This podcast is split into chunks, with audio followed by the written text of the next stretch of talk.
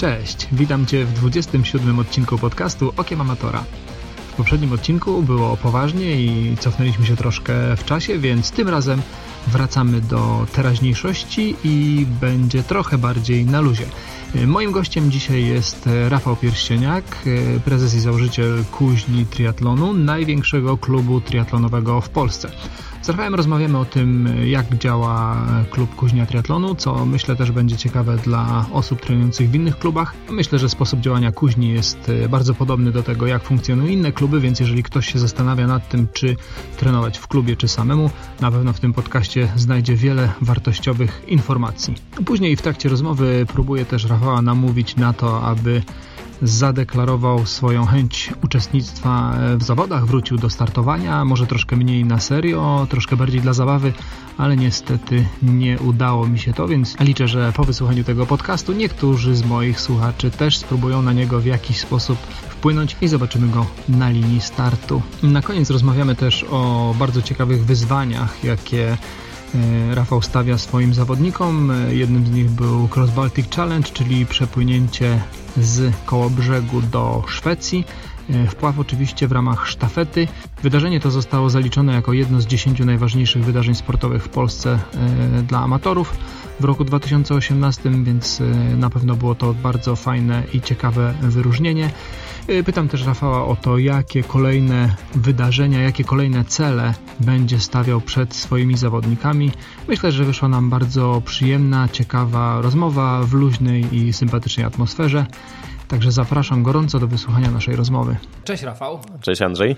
E, dzisiaj gościem w podcaście Okiem Amatora jest Rafał Pierścieniak, założyciel i główny trener klubu Kuźnia Triatlonu.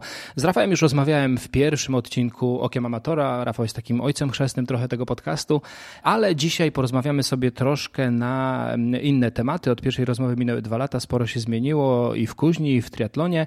E, no i chcieliśmy sobie tutaj taką rozmowę na ten temat odbyć. E, Rafał, po pierwsze, to czego mi gdzieś tam zabrakło w tej naszej pierwszej rozmowie, pytanie, które nie padło, to skąd w ogóle wziął się pomysł na założenie klubu Kuźnia Triatlonu? Bo wiem, że mówiłeś, że mm, już z kariery zawodnika zrezygnowałeś, już gdzieś to, to cię nie pociągało, czułeś, że się nie rozwijasz, e, ale równie dobrze mogłeś przejść do e, korporacji, mogłeś zostać trenerem personalnym, na pewno wiele innych rzeczy mogłeś robić, a jednak postawiłeś na prowadzenie klubu triatlonowego. Skąd taki pomysł? E, wiesz co, tak naprawdę jak zaczynałem prowadzić klub e, Kuźnia Triatlonu, to jeszcze normalnie, regularnie trenowałem i, i dalej miałem wizję sportowca, e, zawodowca i, i w tą stronę to szło. Ale rok wcześniej, jak my zaczęliśmy, zaczęła działać Akademia Triatlonu właśnie z grupami treningowymi, no i gdzieś to zaczęło fajnie im funkcjonować. Oczywiście ta ich grupa to była gdzieś koło maksymalnie 10 osób, która już wydawała się dość... Akademia Triatlonu to ta sama, Tak, tak, tak, dokładnie. Oni 8 lat temu zaczęli, pociągnęli to gdzieś 2-3 lata i, i, zobaczyli, że ciężko im to idzie i, i, gdzieś odpuścili. No i my razem też e, po ich pierwszym roku włączyliśmy się do gry i gdzieś zaczęliśmy prowadzić tę, tą grupę treningową. Pomagał mi wtedy Karol Barwikowski. A jak to się zaczęło? Tak naprawdę jacyś znajomi poprosili nas o pomoc e, w przygotowaniach i tak naprawdę sami nam nakręcili taki temat, e, czy ich nie, nie pomożemy i tak na początku to właśnie nawet nie szukaliśmy nowych osób, tylko ci, co się zgłoszą. No i tak to poszło. I od e, jednej do drugiej osoby e, tak się potoczyło, że minął nam siódmy rok. To ile osób trenowało u Ciebie w pierwszym roku? Wiesz co, no tak pokazujemy właśnie na naszym podsumowaniu sezonu, na którym Byłeś chyba pierwszy raz w końcu? Nie, nie byłeś. E, tą krzywą i tak naprawdę przez pierwszy rok e, było gdzieś około 10 osób i później przez 3-4 lata rosło to, e, dwukrotnie się zwiększała liczba ludzi. No i od jakichś 3 lat e, ta krzywa wyhamowała i jest na takim samym poziomie, tak około 10% rocznie osób przybywało później. Mhm. No właśnie, i to y, prowadzi mnie do kolejnego pytania. Ilu w tej chwili zawodników y, startuje pod szyldem kuźni triatlonu, albo ilu trenuje? Może to lepsze pytanie, bo pewnie nie wszyscy trenujący mm, startują w zawodach. E, tak, zgadza się. E, nie wszyscy, którzy u nas trenują, startują. Niektórzy mają samą frajdę z, z samych treningów. E, Tak jak zawsze mówię, naj, takim najfajniejszym e, wyliczeniem, ile nas osób trenuje, e, są nasze cykliczne testy na 400 metrów. Tam fajnie wychodzi liczba e, osób aktualnie trenujących. No i mieliśmy tydzień temu taki test. Wzięło w nim udział 100 osób. E, około jeszcze gdzieś 15 gdzieś tam się migało od testu, więc przyjmujemy tą liczbę na poziomie 115-120 osób i ta grupa od 3 lat jest e, na tym poziomie. Już generalnie nie zwiększamy tej liczby. Tak naprawdę w tym sezonie też nie prowadziliśmy otwartych zapisów, tylko e, osoby już o nas trenujące mogły zaprosić osoby swoich znajomych do, do treningów z nami. Czyli nie prowadzisz aktywnie naboru nowych członków? E, wiesz co, no jakoś aktywnie tego nie robimy z prostego względu, że, że nie mamy miejsca, nie, mamy, nie ma miejsca na basenie, a też przede wszystkim e, chcemy trzymać e, no oczywiście jakość naszych usług, ale też spójność grupy, tak żeby przynajmniej wszyscy się kojarzyli, a najlepiej jakieś większe więzi się wytwarzały, dlatego tej liczby już nie, nie zwiększamy. Mhm. No dobrze, czyli mamy ponad 100 zawodników w trzech miastach z tego co pamiętam, tak jest. czyli jeszcze Katowice i Poznań poza Warszawą. No to Rafał, powiedz, jak to jest prowadzić największy klub y, triatlonowy w Polsce? Bardzo przyjemnie. No przede wszystkim e, od siedmiu lat to robię e, i cały czas nie czuję, że pracuję e, i to jest chyba największy plus tego, tak jak e, od naszych zawodników słyszę, że... Indywidualnych. Bardziej się skupiasz na tych lepszych zawodnikach, czy staracie się wszystkich traktować równo? Na obozy, za tydzień jadę, za dwa tygodnie jedziemy do Szklarskiej Poręby, pobiegać na nartach, później na Majorkę pojeździć na rowerze i to powiedzmy, że są nasze jakieś delegacje. No, a taka czysta praca to po prostu spotkanie się z zawodnikami na treningu e, i najczęściej dla tych osób jest to czas e, ich e, wolny i ten przyjemny, tak żeby jest z nich pozytywna energia, bo uwolnili się od swoich obowiązków i to się na nas przekłada i to jest naprawdę bardzo przyjemne. Szczególnie o 6 rano na basenie tacy pozytywni wszyscy są. No zaskoczycie, że, że, że, że, że po treningu są już na pewno pozytywni. Przed treningiem faktycznie trochę zaspani, ale po już są, nie wiem czy się cieszą, że już skończyli trening i mają wolny dzień, ale, ale tak, jest, jest coś takiego. No poza tym jest też tam trochę takiej cięższej pracy, e, no jeżeli mamy już te 100-120 osób i powiedzmy, że każdy no, raz, dwa razy w miesiącu się o coś zapyta, to tych zapytań jest sporo, ale to, to też gdzieś sobie tam w ciągu dnia regulujemy i, i spokojnie, no jest przyjemnie na pewno. A wiesz co, to e, nasunęło mi się takie mm, dodatkowe pytanie tutaj, e, bo opowiedziałeś o tym, e, jak wyglądają Twoje wyjazdy służbowe, jak wygląda ten cały taki dzień pracy. To powiedz, czy Ty jesteś bardziej menadżerem czy trenerem w kuźni triatlonu? Wiesz co, no na początku jak e, zaczynaliśmy, to na pewno w 100% e, tak. E, Rafał, a teraz jeszcze kontynuując temat kuźni przez chwilę, powiedz mi, jaki jest w ogóle... Prowadzę dość mało zajęć grupowych, cały czas aktywnie uczestniczę w, w rozpisywaniu planów treningowych i w to się mocno angażuję. E, ale tak, no ta rola się na pewno zmieniała na przestrzeni ostatnich lat e, i gdzieś to się musiało wypośrodkować, e, no ale dalej mnie kręci takie indywidualne przygotowywanie do, do zawodów. Czyli mniej, mniej te takie grupowe treningi, a bardziej indywidualne. To w takim razie ilu zawodników prowadzisz indywidualnie ty jako ty? Ja prowadzę dokładnie w tym momencie 18 osób i, że tak powiem, rozpisuję im indywidualny plan i ich przygotowuję. No i też z tego względu e, gdzieś tam mniejsza moja rola jest w tych grupowych treningach i, no i skupiam się no, na zarządzaniu samym klubem i właśnie tym przygotowywaniu. Mhm. 18 to chyba sporo, nie? Wiesz co, no i sporo i nie, ale dużo mi tu ułatwia to, że e, z tymi osobami się regularnie widzę. Mam gdzieś tak około pięciu osób, który, z którymi się nie widzę i wtedy faktycznie takie osoby dużo więcej wymagają e, kontaktu z mojej strony, to znaczy tak też ode mnie bije więcej ten kontakt, bo ja ich nie widzę i nie wiem, co się dzieje a tak jak e, kogoś przygotowuję indywidualnie, się z nim regularnie widzę na, gdzieś tam na treningu e, dwa czy trzy razy w tygodniu, to wtedy tak naprawdę e, ta liczba nie jest jakaś przerażająca. Mhm. A masz takie osoby, które nie trenują aktywnie w kuźni triatlonu, a mimo wszystko piszesz dla nich indywidualne plany? Tak, są takie osoby. Choć też najczęściej te osoby gdzieś tam pod wpływem czasu ulegają jakiejś u kuźni czczowienia, stają się zawodnikami kuźni. E, jeżeli jeszcze o tym nie wiedzą, to, to, gdzieś tam za jakiś czas założą tą koszulkę i strój startowy. E, też takie osoby się zdarzają, najczęściej e, gdzieś tam z polecenia. To teraz y, wracamy jeszcze raz na chwilę do mm, tego rynku triatlonowego. Mówiłeś o tej krzywej, która rosła na początku e, bardzo, bardzo zdecydowanie, później się troszkę wypłaszczyła, ale nadal widzisz ten wzrost. No to powiedz, y, czy z Twojej perspektywy mm, największego klubu triatlonowego w Polsce, a w ogóle jesteście największym klubem triatlonowym w Polsce, czy to pomówienia są? No wydaje mi się, że tak. Wydaje Dobrze. mi się, że, że jest nas najwięcej. No to jak widzisz y, w tej chwili boom na triatlon? Czy to faktycznie nadal trwa? czy doszliśmy już do szczytu? Myślę, że dobrym wyznacznikiem będzie właśnie ilość trenujących. E, znaczy wiesz co, no pod względem właśnie tej ilości trenujących u nas e, ten boom na pewno trwa i jeszcze, jeszcze rośnie ta liczba. E, to też widzę po, znaczy to też słyszę po rozmowach z organizatorami imprez. Oni też mówią, że tych ludzi ciągle jest więcej. Może nie widać tego bezpośrednio na konkretnych imprezach, bo samych imprez jest więcej, ale samych startujących cały czas jest coraz więcej. E, my od jak, no właśnie tak jak mówię, my w tym roku już e, nie tworzyliśmy jakichś takich open zapisów, e, nigdzie nie wrzucaliśmy informacji, że, że takie zapisy są prowadzone. A i tak ludzie do nas gdzieś tam pisali takich, o których, które też z polecenia nikogo nie były, więc ta liczba cały czas rośnie. Ona wyhamowała zdecydowanie, ale wydaje mi się, że że ciągle jeszcze przez rok, dwa na pewno ta liczba będzie rosnąć, ale nawet jak się zatrzyma, e, to tych ludzi cały czas jest e, bardzo dużo. Cały czas e, ta liczba będzie naprawdę imponująca i no i trochę czasu też będzie musiało zająć, co widać po bieganiu, żeby to jakoś tam wymarło śmiercią naturalną.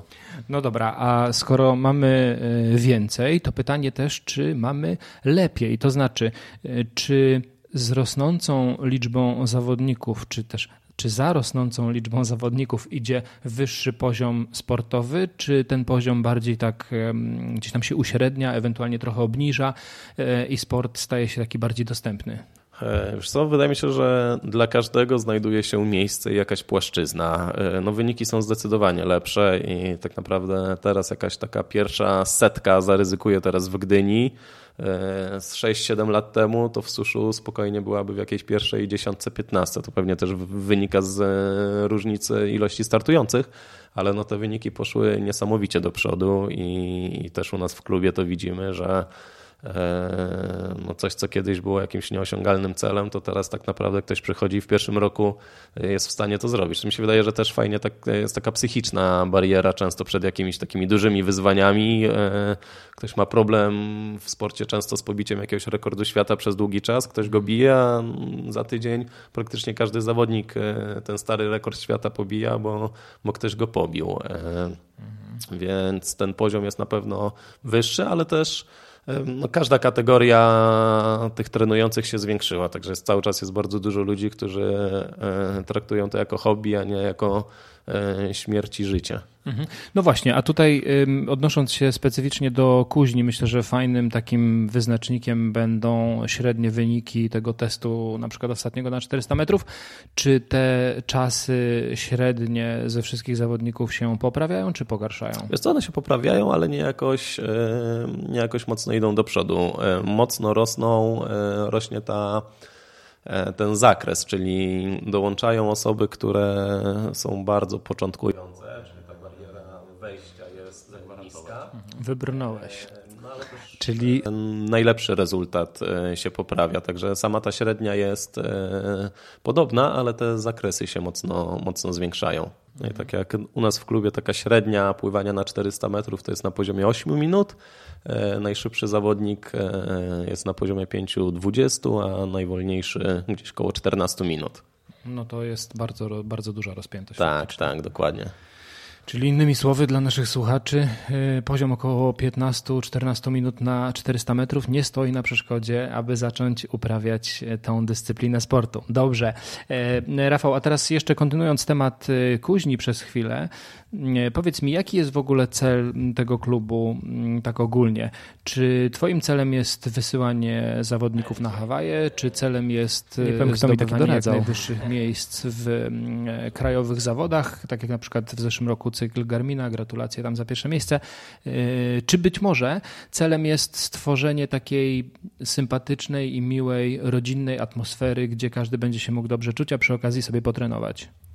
Wiesz co, no, myślę, że tym głównym celem to jednak jest ten cel sportowy i, i próba rozwijania zawodników do jak najlepszych ich e, możliwości.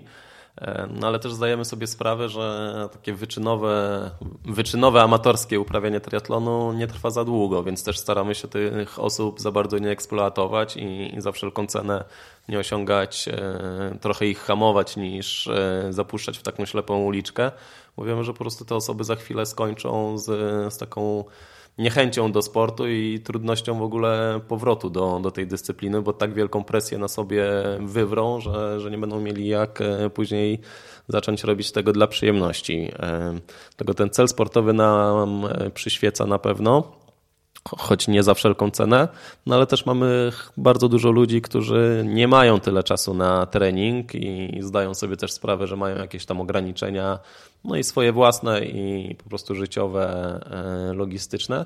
No i dla nich też jest miejsce, dla nich też się staramy e, coś tam stworzyć. No i oni fajnie gdzieś tam się komponują z tymi lepszymi zawodnikami, gdzie ich e, mogą popodglądać, popodziwiać. Choć też tutaj muszę przyznać, że ci lepsi zawodnicy gdzieś tam na, no od jakiegoś poziomu tak naprawdę ten trening musi się stawać bardziej indywidualny, bo myślę, że jeszcze nie patrzymy w takim zakresie samej jego realizacji już poza, poza samym planem, to też poza, to też realizacja, bo po prostu nikt nie jest w stanie z nimi e, utrzymać tego tempa i oni są już też tak świadomi, że że ten margines błędu treningowego jest bardzo mały, więc e, no, gdzieś to też jest taki konflikt, który, który rozwiązujemy i próbujemy jakoś go, go pogodzić. No właśnie, a czy jest miejsce w kuźni dla tych lepszych zawodników? I tutaj mówię o ludziach na przykład, którzy nie wiem, na połówce łamią 4,30. E, ja wiem, że to nie jest wynik z kosmosu oczywiście, ale dla większości amatorów jest to już czas bardzo, bardzo dobry, prawda? Wiesz co, no, próbujemy im stworzyć takie miejsce. E, choć do tej pory historia pokazuje, że, że osoby, które dochodziły e, z nami do takiego wyniku, gdzieś tam dalej się e, próbowały rozwijać i to jest jak najbardziej zrozumiałe i taka naturalna kolej rzeczy. Takie osoby już po prostu praktycznie przechodzą na, na indywidualne trenowanie. No, to jest już taki poziom, że, że tak naprawdę albo masz osobę, która robi ten sam czas, ale to nawet też musiałbyś być podobny we wszystkich konkurencjach. Więc gdzieś takie miejsce jest i te osoby, które kręciły takie czasy z nami trenowały, to tak w 80-90% e, ich trening e, był indywidualny, gdzieś we własnym zakresie go robiły. Czyli idąc dalej tym tropem, wysyłanie zawodników na Hawaje nie jest Twoim nadrzędnym celem. Znaczy, wiesz co, no jest to jakiś cel, do którego się dąży, bo to jest takie teraz najbardziej e, trendy. takie no, coś, co, za co można chyba najwięcej lajków na Facebooku teraz e, zgarnąć, więc e, najbardziej miarodajny, miarodajny środek. No ale też nie robimy tego za wszelką cenę, bo, bo, bo później można się wykoleić, ale, ale dążymy do tego i, i mam nadzieję, że ktoś w przyszłym roku pojedzie. Mam dwa typy, nie będę głośno mówił i no i szanse są dość spore. No właśnie, a to szkoda, że nie będziesz głośno mówił, bo chciałem, żebyś powiedział e, głośno. Ale dobrze, e, w zeszłym roku e, nikt chyba się nie zakwalifikował i co więcej, chyba nawet nikt nie próbował. A to cię zaskoczę, bo mieliśmy próbę, która no i było bardzo blisko. To, co pytałeś wcześniej. Trenuje z nami od półtora roku Ania Padlewska, która Akurat przez te pół roku była na emigracji i teraz wróciła i już od tego roku trenuje u nas w Warszawie. E, startowała w Ironmanie w Hamburgu. E, zajęła trzecie miejsce. Czy to ta osoba, która e, była pierwsza z kobiet na teście na 400? Tak, tak. Czas to 5,59 właśnie na te 400 metrów. No i ona startowała w tym Hamburgu. E, wcześniej tego nie sprawdziliśmy, to się okazały też Mistrzostwa Niemiec e, na dystansie Ironman, przez to ten, no i w ogóle no też e, środek Europy, więc te zawody są mocno obsadzone, ale to, co, to co, co, co jeszcze by tam mogło jej pomóc, to właśnie było odwołane pływanie. A pływanie i bieganie jest jej dość mocną stroną, trochę gorzej z rowerem na razie. No i niestety nie, nie miała szansy porywalizować na, na pływaniu, a, a to gdzieś jeszcze e, był jakiś potencjał. No ale też jak liczyliśmy nawet jakby dodać to pływanie, to, to spokojnie w tym debiucie, może nie spokojnie, ale w debiucie byłaby w stanie połamać 10 godzin. E, co byłoby naprawdę niezłym rezultatem, no ale za rok podejmujemy, znaczy w tym roku podejmujemy kolejną próbę. I w tym roku, jeżeli dobrze kojarzę, to już mówimy oficjalnie w tym roku, takie podejście będzie robione w Kalmar przez większość zawodników, prawda? E, przez większość naszych zawodników w Kalmar. Tutaj Ania się zdecydowała na start e, troszeczkę wcześniej w Talinie, żeby jeszcze sobie zachować ten bufor czasu do, do ewentualnego tego wyjazdu na Hawaje. E, no będziemy walczyć. No, niestety gdzieś tam się wkradła po sezonie już e, jakaś kontuzja biegowa. E, i trochę jest z tym problem, ale dzięki temu nadrabiamy tą, tą konkurencję, która była najsłabsza, czyli, czyli rower. No to jednego zawodnika już zdradziłeś. A drugiego nie zdradzę, więc nie dopytuj. Drugiego nie zdradzisz. Dobrze, zostawiamy tego drugiego zawodnika. E, powiedz mi, Rafał, czy w treningach, e, zarówno tych grupowych, jak i indywidualnych, bardziej się skupiasz na tych lepszych zawodnikach, czy staracie się wszystkich traktować równo i wyrównywać do średniej, jak w szkole? Masz same takie kontrowersyjne pytania dzisiaj. E, e. Nie powiem, kto mi takie doradzał. tak, żeby podnieść atrakcyjność rozmowy. E, staramy się też patrzeć na potrzeby zawodników. No i to naturalnie wychodzi, że najczęściej ci, którzy osiągają lepsze czasy, są mocniej, za, mocniej zaangażowani. No i też staramy się to działa w dwie strony po prostu. Jeżeli widzisz, że ktoś jest zaangażowany, przychodzi wcześniej na trening, robi rozgrzewkę, e, później wchodzi na ten trening i gdzieś cię słucha, a nie nurkuje, jeżeli ty mówisz zadanie, no to ty też do takiej osoby podejdziesz e, też mu coś więcej powiesz, coś więcej od siebie dasz. A jeżeli widzisz, że ktoś się spóźni, gdzieś tam przychodzi raz na ten, no to też z automatu e, gdzieś tam raz próbujesz go kopnąć, drugi raz próbujesz go kopnąć, ale gdzieś ta twoja cierpliwość, e, może nie to, że się kończy, ale no po prostu odpowiadasz mu tym samym i to tak naturalnie wychodzi, więc e, no więc troszeczkę od zaangażowania, no ale też no nie ukryję tu, że ci, którzy sportowo są lepsi, to no oni też wymagają zupełnie innego podejścia i, i takie podejście staramy im się e, zagwarantować. Wybrnąłeś. Czyli skupiasz się na tych zawodnikach, którzy są zaangażowani. No tak, ale też wydaje mi się, że to wynika że z ich potrzeb. No, też na teście mieliśmy osobę, która z trzy miesiące nie była na treningu, a popłynęła gdzieś tam koło 6-10. No i on nie ma problemu, że ja w międzyczasie tam za bardzo z nim dużo kontaktu nie mam, bo on też tego nie potrzebuje, przychodzi, jest fajnie, bawi się i i to mu wystarcza. No ale jeżeli ktoś tam inny y, walczy nawet z jakimś gorszym czasem i, no i widzę, że się stara, mu nie wychodzi, no to gdzieś próbujemy mocniej się zaangażować i rozwiązać jego problemy sportowe. Mhm. No dobrze, czyli Hawaje y, tak, jak najbardziej byłoby fajnie i są zawodnicy, którzy takie ambicje mają. Mm, zawody lokalne, zawody tutaj krajowe jak najbardziej też. No to w takim razie powiedz mi, kto jest Twoją konkurencją, jeżeli chodzi o kluby w Polsce? Czy w ogóle myślicie tak o sobie? Wiesz co, wydaje mi się, że rynek, który jest, powoduje, że jeszcze nie musimy o sobie tak e, myśleć. Tutaj w ogóle na rynku triatlonowym mocno teraz rywalizują imprezy sportowe, których jest bardzo dużo, więcej niż, e, czy może nie jest więcej niż zapotrzebowanie, ale te średnie frekwencje na samych startach tak naprawdę chyba spadły albo co najmniej się ustabilizowały, więc ci organizatorzy imprez muszą mocno ze sobą walczyć. E, ci, którzy dostarczają ci lepsi zawodnicy e, gdzieś tam na tej opiece poziomu tak naprawdę jest, my nie dążymy do tego i jeżeli ludzie, którzy taką opieką, opiekę dają, a więcej ludzi, którzy takiej opieki potrzebują, więc tak naprawdę myślę, że chyba jeszcze nie patrzymy na siebie pod względem konkurencji, bo też jak patrzę po innych klubach, to to oni jakoś tak mocno nie promują e, siebie gdzieś, e, że dołączajcie, przychodźcie, otwarte drzwi, wietrzenie e, klubu, tylko, tylko gdzieś tam każdy, też jak widzimy po torach po prostu obok, to u każdego, u każdego są chętni. Więc jakiejś takiej bezpośredniej rywalizacji nie ma. No później możemy po prostu na zawodach rywalizować pod kątem sportowym. No i właśnie do tego zmierzałem, bo rynkowo, rynkowo rozumiem, że konkurencji pewnie nie ma, natomiast sportowo jest, bo o to chodzi w tej Sportowo jest. No szkoda może, że nie ma jakiejś takiej e, jednej klasyfikacji, która by to jakoś mogła mierzyć, bo, bo właśnie nie wiadomo jak się liczyć. E, Garmin ma swoją tam jakąś klasyfikację drużynową, inne cykle mają swoje klasyfikację drużynową. E, no, sztafety też są niemiarodajne, bo, bo nie ma takich amatorskich sztafet, gdzie każdy zawodnik by musiał robić e, trzy konkurencje, więc nie problem jest zrobić sztafetę, że weźmie sobie ktoś pływaka, kolarza i biegacza. no nie wiem, no jakiś taki, no nie ma jakiegoś takiego jednego wyznacznika, który by mógł powiedzieć, który klub sportowy jest lepszy. No myślę, że właśnie może jakieś te kwalifikacje na, na imprezy rangi mistrzowskiej to, to jest jakiś tam e, środek, który by mógł mierzyć to. No i jeżeli weźmiemy taką miarę, to kto jest swoją konkurencją?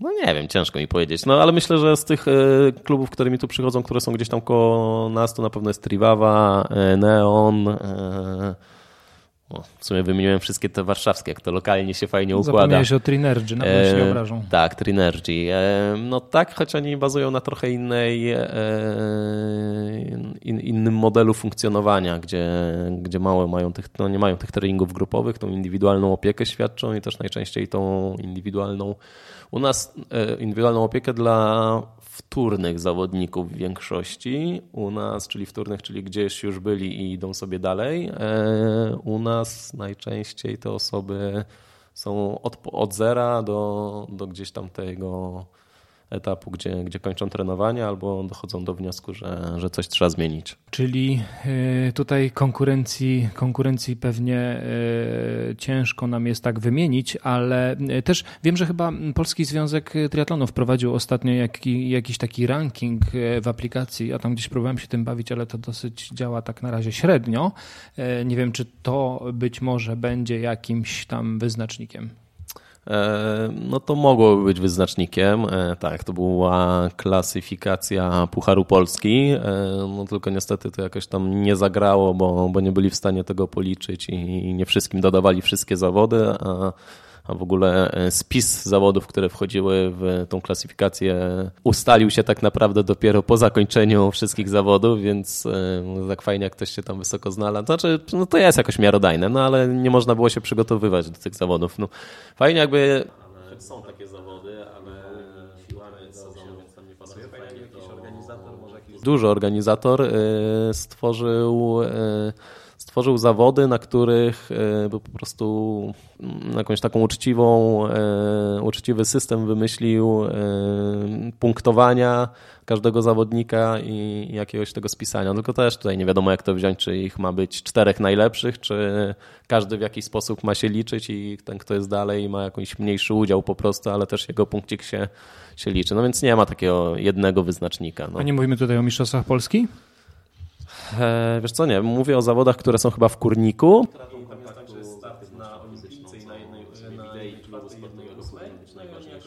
Za zajęte miejsca przyznają ileś punktów i tam powiedzmy, że za pierwsze jest 200 i za ostatnie jest tam jeden punkcik i sobie gdzieś to stopniowo rośnie, za jedną ósmą pierwszy zdobywa 100 i też to gdzieś tam sobie powoli rośnie.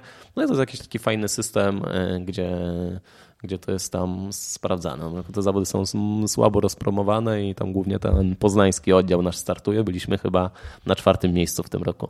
E, wiesz co, a tak poruszyliśmy mm, Polski Związek Triatlonu i też do głowy przyszło mi jeszcze jedno pytanie, mm, e, którego w sumie nie poruszaliśmy, e, a jestem ciekaw też Twojej opinii na temat obowiązkowych licencji obowiązkowe licencje. E, wiesz co, no wydaje mi się, że to jest coś, co funkcjonuje gdzieś już za granicą. Ogólnie te wzorce powinniśmy nie, szuk nie wymyślać koła, tylko patrzeć, co się dzieje gdzieś na zewnątrz, e, bo choć jest u nas bardzo dobrze, to jesteśmy trochę za, za granicą. No i gdzieś e, u nich sprawdzają się te licencje i to ma sens.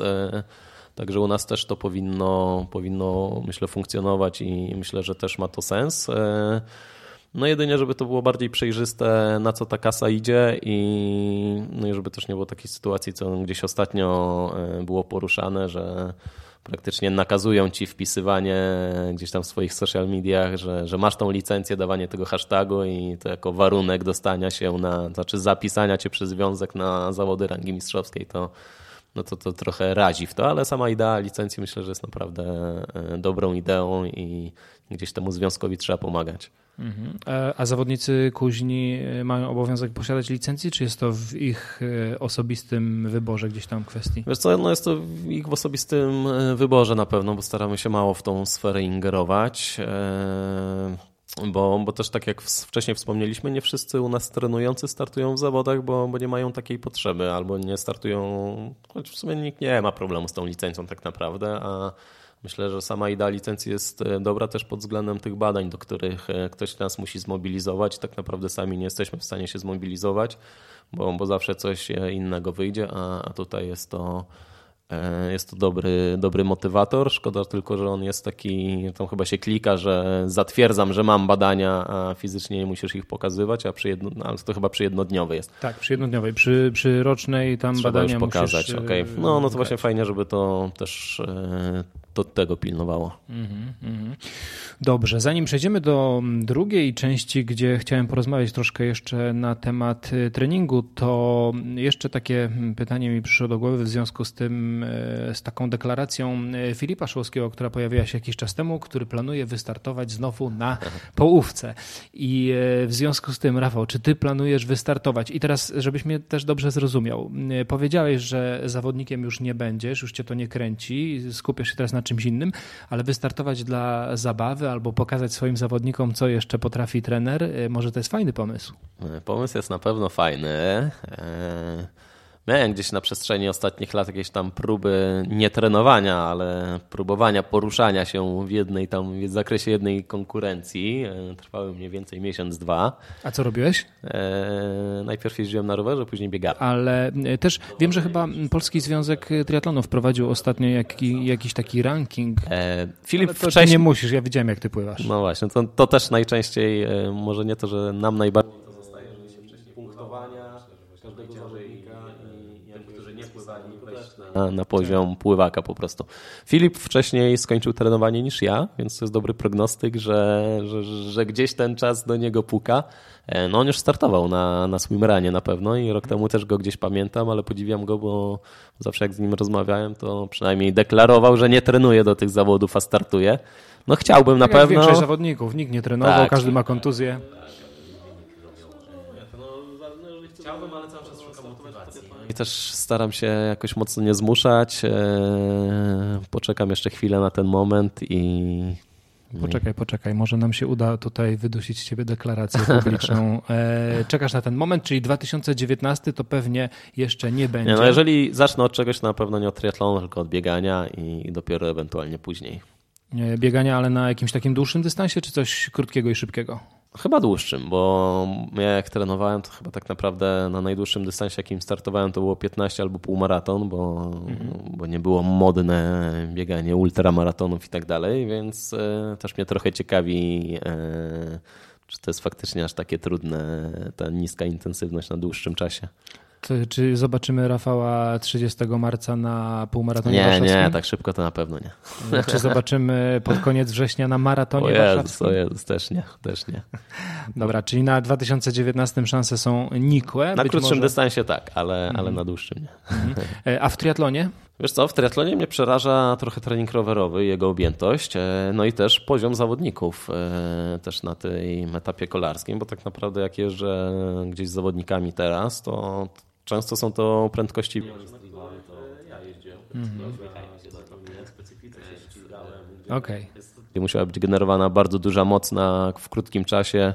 Tutaj e, teraz w triathlonie jest ta mniejsza moc na dłuższym czasie, e, co jest pewnie trochę łatwiejsze, więc e, trochę dla mnie barierą już tu wejścia jest e, sam, sam, poziom uczestników. I, Musiałbyś na sprincie spróbować. Też, ale, no, ale też gdzieś tutaj pewnie ta moc e, już na tyle mogła spaść w międzyczasie, że byłoby ciężko. No. Czyli po prostu boisz się w topy. Aż tak to nie, bo właśnie to fajne, co Filip e, mówił odnośnie tego jego powrotu, że chce pokazać, że. No i też my chcemy to pokazać, że nie trzeba być najlepszym, nie, nie musisz zdobywać tego życiówki za każdym razem, tylko po prostu możesz startować i, i się tym bawić. No, no ja właśnie do tego zmierzam, dlatego też tak Cię pytam i to nie po to, żeby próbować się gdzieś tam e, ścigać albo e, żeby koledzy z klubu się mogli z Tobą pościgać, tylko też po to właśnie, żebyś pokazał też y, innym y, zawodnikom, że a, trener się nie boi, nie wstydzi się tego i że osiąganie gdzieś tam wyników niekoniecznie w top 10 na przykład y, jest, jest konieczne, ale też można się tym spokojnie bawić. No właśnie, bo to też jest, budowana jest taka presja przez to, że, że, że każdy musi być najlepszy, każdy musi nie wiadomo co osiągać i No i też na szczycie nie można być długo i najczęściej z tego szczytu się gdzieś tam mocno spada i, i cię nie ma, a jeżeli luźniej do tego podejdziesz, to dłużej możesz to, to uprawiać. No i tak też mi się wydaje, że jeżeli jesteś na szczycie, potem z tego szczytu spadasz, no to gdzieś tam tak psychicznie jest się trudno pozbierać mhm. i z mhm. reguły ta przygoda ze sportem się kończy. No to, to sam pewnie jestem takim przypadkiem i, i, też ci inni, inne moje środowisko, które gdzieś tam e, skończyło, że ciężko nam po prostu wrócić do treningu, który jest hobbystyczny, bo jakoś w ogóle co innego było w nas zakorzeniane. No choć to był akurat sport kwalifikowany, więc to rozumiem, ale też staramy się przestrzegać przed tym amatorów, bo no bo najczęściej się to prowadzi jakimś takim przeciążeniem, kontuzją, e, no i utratą kontaktu z aktywnością fizyczną, co w sumie w idei klubu sportowego powinno być najważniejsze, szczególnie dla, dla amatorów. Skoro rozmawiamy już o Twoim środowisku, to jeszcze przypomniał mi się nowy trener, który się pojawił w klubie od tego roku. E, Mateusz, tak? E, tak, Mateusz Kazimierczak. E, po rozłące z GVT został u nas trenerem pływania, plus do tego e, rozpisuje plany treningowe i na razie ta współpraca bardzo fajnie się układa. Mateusz jest bardzo zaangażowany, plus do tego on ma ten kontakt e, cały czas e, z tym profesjonalnym uprawianiem triatlonu.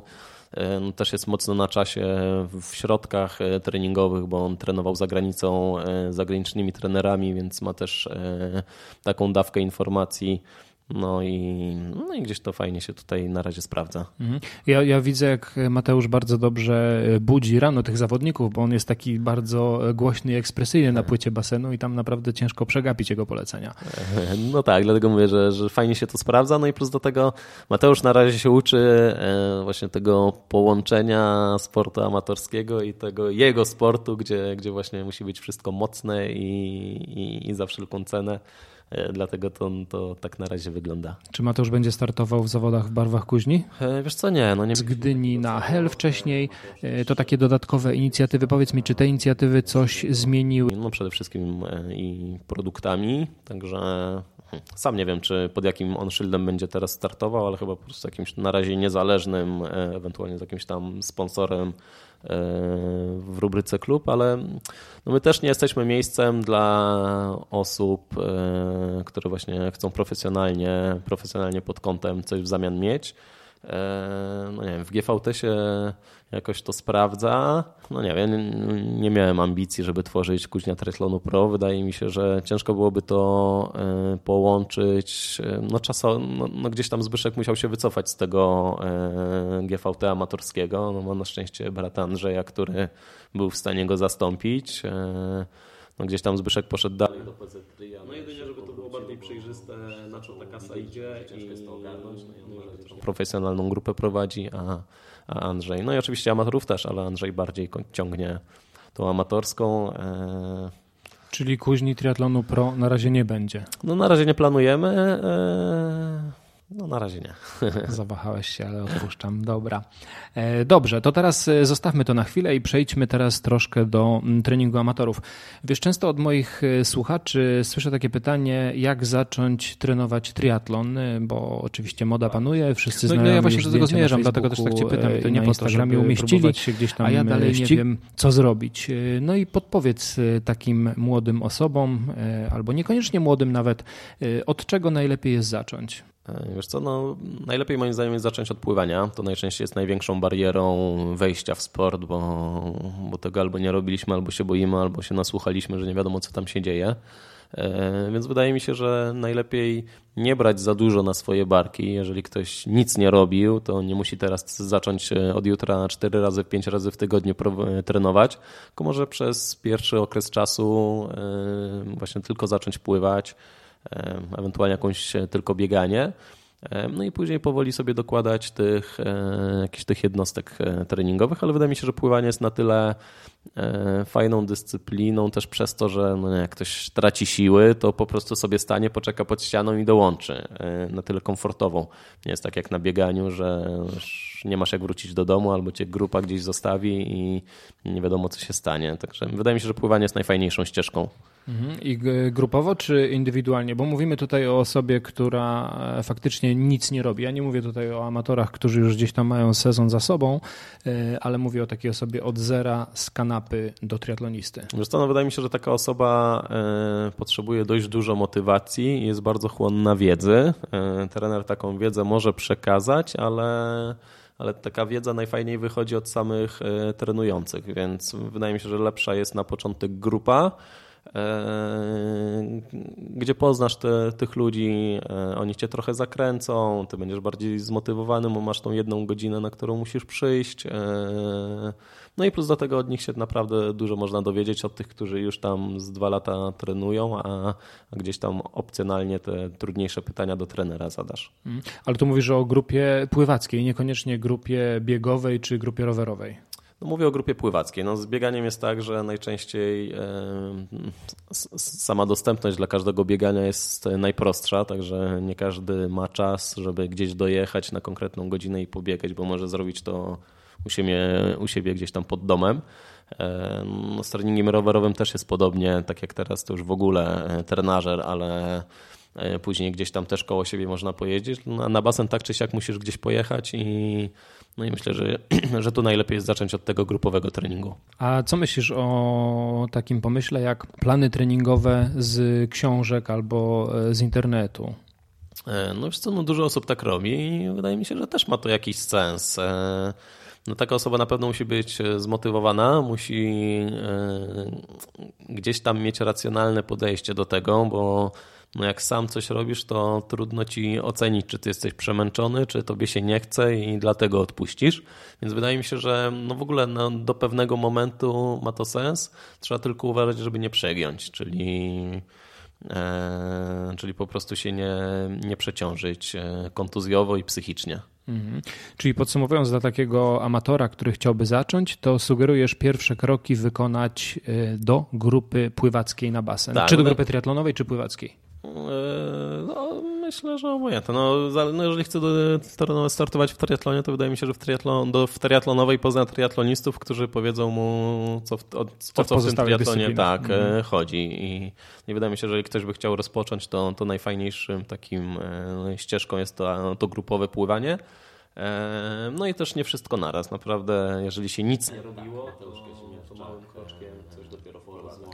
I teraz, jeżeli słucha nas taki e, amator i on jest zmotywowany, zapisuje się od 1 lutego na e, zajęcia grupowe pływackie, to rozumiem, że już spokojnie do Gdyni na połówkę może się zapisać w tym roku. E, no aż tak to nie. No jest też tak, że no właśnie przez to, że, że tych triatlonistów jest już tyle, to, to już starty na krótszych dystansach są mało małe uznanie można nimi zdobyć i właśnie często bierzemy zbyt duże cele. No, ukończy tą Gdynię, wystartuje tam i ją zrobi, e, ale pod względem treningowym dużo lepiej jest to sobie rozłożyć w czasie, bo po prostu e, po prostu będzie miał też większą frajdę z tych zawodów, a też bezpiecznie będzie mógł się do tego przygotować. Wspomniałeś już też o tym pływaniu, że to pewnie jest taki najlepszy pierwszy o, krok, ale czy myślisz, że dla biegaczy i dla ewentualnie kolarzy, którzy nie potrafią pływać, jest nadzieja? E, no myślę, że jest. Myślę, że, że dla każdego jest. E, trzeba się spodziewać, że gdzieś do tej ściany w którymś momencie się dojdzie, ale, ale jakiś tam pułap e, pewny pułap myślę, że, że dla każdego jest osiągalny, czyli myślę, że jakieś takie 35 minut w połówce to, to, to każdy powinien być w stanie to popłynąć, niezależnie jakie ma tam ograniczenia. Zostawiamy tych początkujących amatorów i przechodzimy do tego, co w Kuźni się wydarzyło e, w zeszłym roku i jakie są plany gdzieś tam na kolejny rok. Ale zanim o tym, to e, w zeszłym roku zrobiliście bardzo ciekawą inicjatywę, która zresztą została e, wybrana przez Red Bulla jako jedno z najważniejszych osiągnięć sportowych w Polsce, czyli amatorskich. Amatorskich, tak, tak, oczywiście amatorskich, czyli przepłynięcie z koło brzegu do Szwecji w pław. Oprócz tego było, był taki treningowy treningowe, przepłynięcie z Gdyni na Hel wcześniej, e, to takie dodatkowe inicjatywy. Powiedz mi, czy te inicjatywy coś zmieniły e, w Kuźni, czy coś wam to dało? E, wiesz co, no przede wszystkim trzeba sobie odpowiedzieć, po co to było. Kuźnia ma już 7 lat. Od siedmiu lat jeździmy co roku na zawody triatlonowe, co roku tam do Piaseczna, Gdyni i tak dalej. No więc kolejną rzeczą, kolejnym krokiem jest po prostu szukanie nowych wyzwań i, i trzymanie tej, tego napięcia, tego dreszczyku emocji na, na wysokim poziomie, bo, bo już start w Gdyni na połówce e, już nie jest tak elektryzujący, więc e, dlatego też poszliśmy gdzieś krok dalej szukać e, kolejnych wyzwań dla naszych zawodników. Gdzieś tam jeszcze wcześniej, 2-3 lata wcześniej rozpoczęliśmy jakieś, może nie wyzwania, ale takie przygody kolarskie przejeżdżając z punktu A do B. Zaczęliśmy od przejazdu na rowerach z Warszawy do Gdyni z przystankami po drodze. Później pojechaliśmy do Szczecina. Rok temu byliśmy w Wilnie, w tym roku jedziemy do Pragi.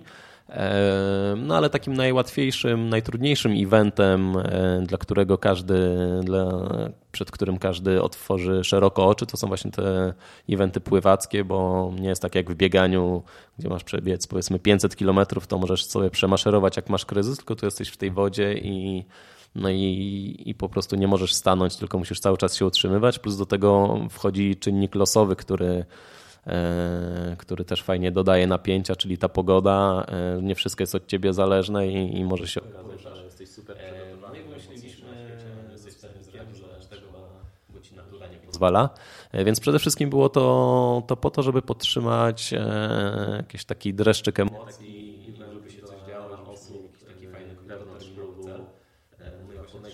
czerwcu nasi zawodnicy przepływali z Gdyni na Hel i, i, to też było dla nas ciekawe, czy oni dadzą radę. To jest 18 kilometrów, około 5, od 5 do 8 godzin w wodzie spędzali. No i przed pierwszą osobą, która pływała, naprawdę nie wiedzieliśmy, co się stanie i, i czy, mu się, to, czy mu się uda, to mieliśmy taką nadzieję, ale co się wydarzy po drodze, więc e, fajnie, że po 7 latach e, po siedmiu latach dochodzisz znowu do momentu, kiedy stajesz na linii startu, on jako zawodnik, ale ty też jako tam e, pro prowodyr tego przedsięwzięcia i nie wiesz, czy to się uda. I, no i on wchodzi i on to robi i za, w, ty, w ciągu tego tygodnia kolejnych siedem osób też to robi i, no i gdzieś to fajnie, fajnie daje tobie motywację do, do rozwoju.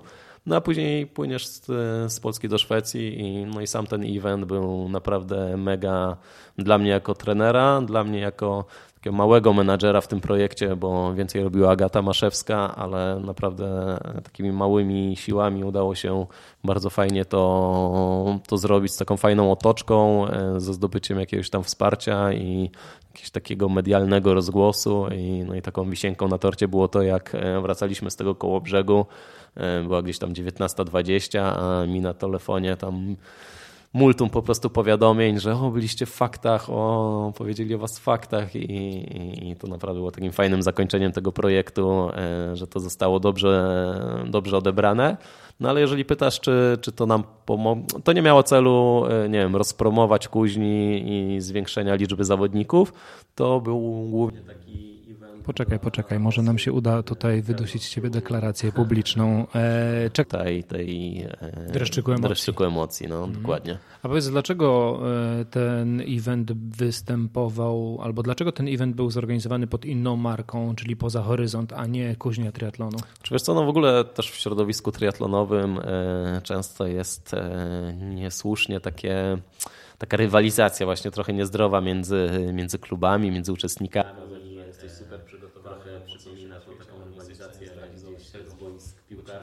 tam e, każdy przeciwnik e, jest od razu, znaczy każdy przeciwnik, każdy no, rywal na boisku jest po prostu od razu twoim wrogiem.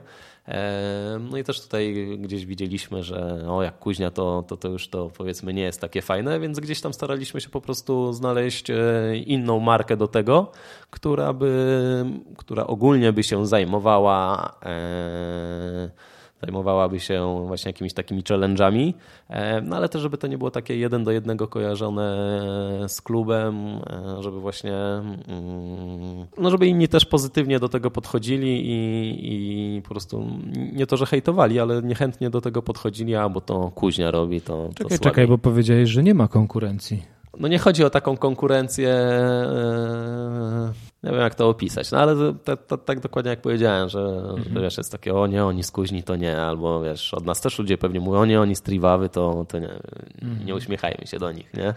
Więc, e, okay. więc to, to, też był jeden z powodów, a drugi z powodów był taki, że no w tym roku nie będzie tego ciągłości, ale też mieliśmy jakąś taką większą wizję, żeby, znaczy będzie jakaś ciągłość, ale w podobnym wymiarze.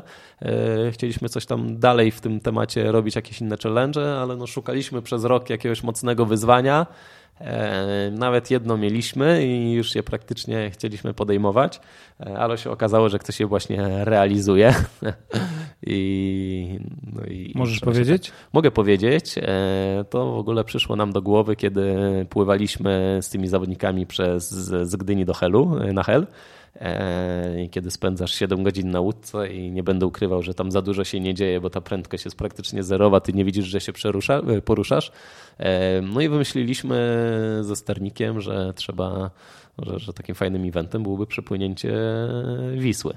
Najlepiej jakiś tam dłuższy odcinek, najlepiej całą, a, a przynajmniej gdzieś od Warszawy albo od Płocka, bo, bo od Płocka jest już jest już dostępna dla statków, czyli normalnie można się po niej e, poruszać.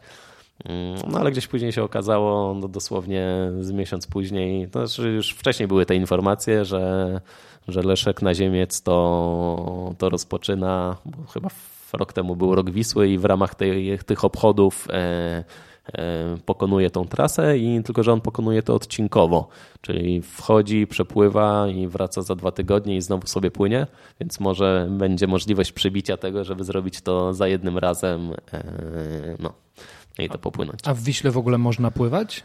E, wiesz co, no nie ma zakazów, nie ma zakazu wchodzenia do wody. E, no to też już e, od niego, to co można po jego relacjach wyczytać, no dużym problemem jest po prostu to, że rzeka jest płytka, a w rzece są jakieś pozostałości po prostu po historii, czy jakieś drzewa i tak dalej.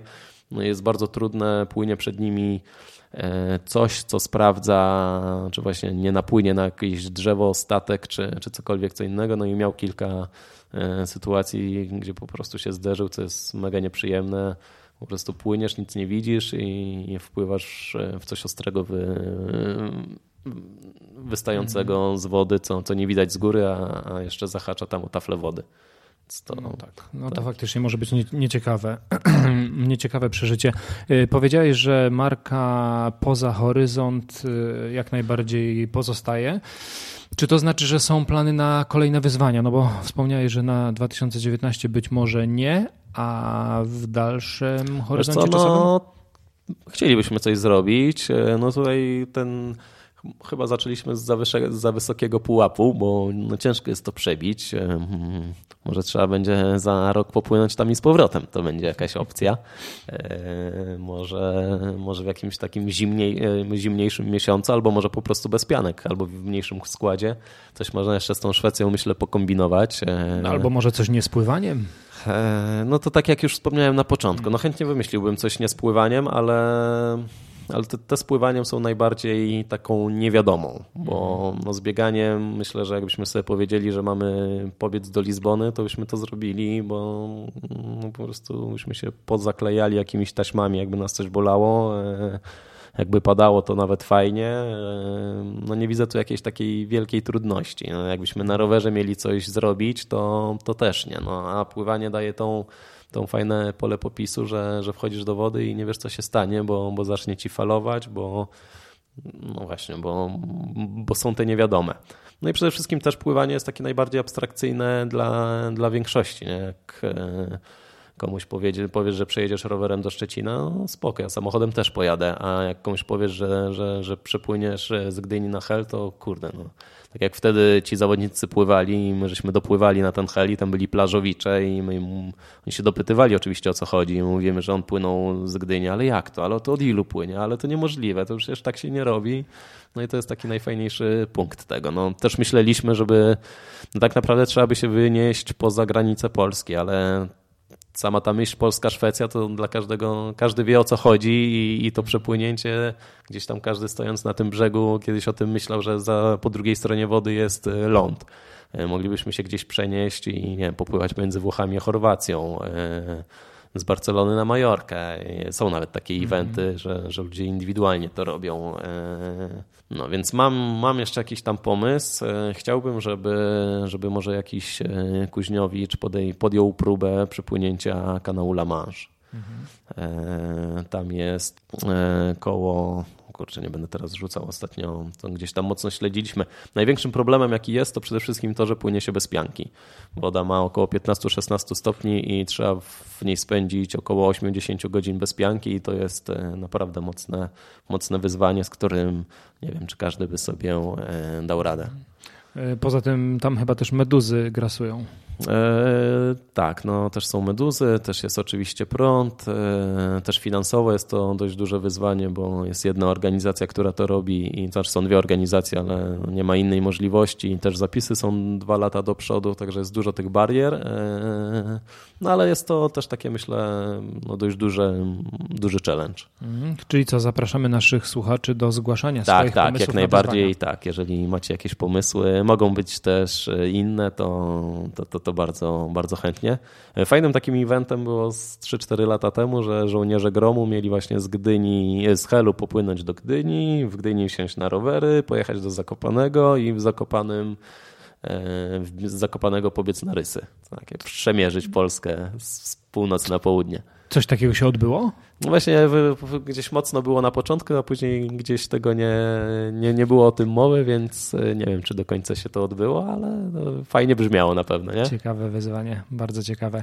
Rafał, w takim razie e, życzę jak najbardziej, żeby kolejne wyzwanie udało się zrealizować, być może nawet w 2019, e, jeżeli nie, to w 2020, także samych dobrych pomysłów, no i trzymam kciuki za zawodników twoich. Dzięki wielkie, a ja trzymam kciuki za kolejnych twoich Twoich gości tutaj w tym. Jeżeli ktoś słucha i może chciałby się zgłosić albo kogoś e, polecić, to też jak najbardziej dajcie znać. Zapraszamy zdecydowanie. Wielkie dzięki. Moim i Waszym gościem był Rafał Pierścieniak. Dzięki. Dziękuję bardzo.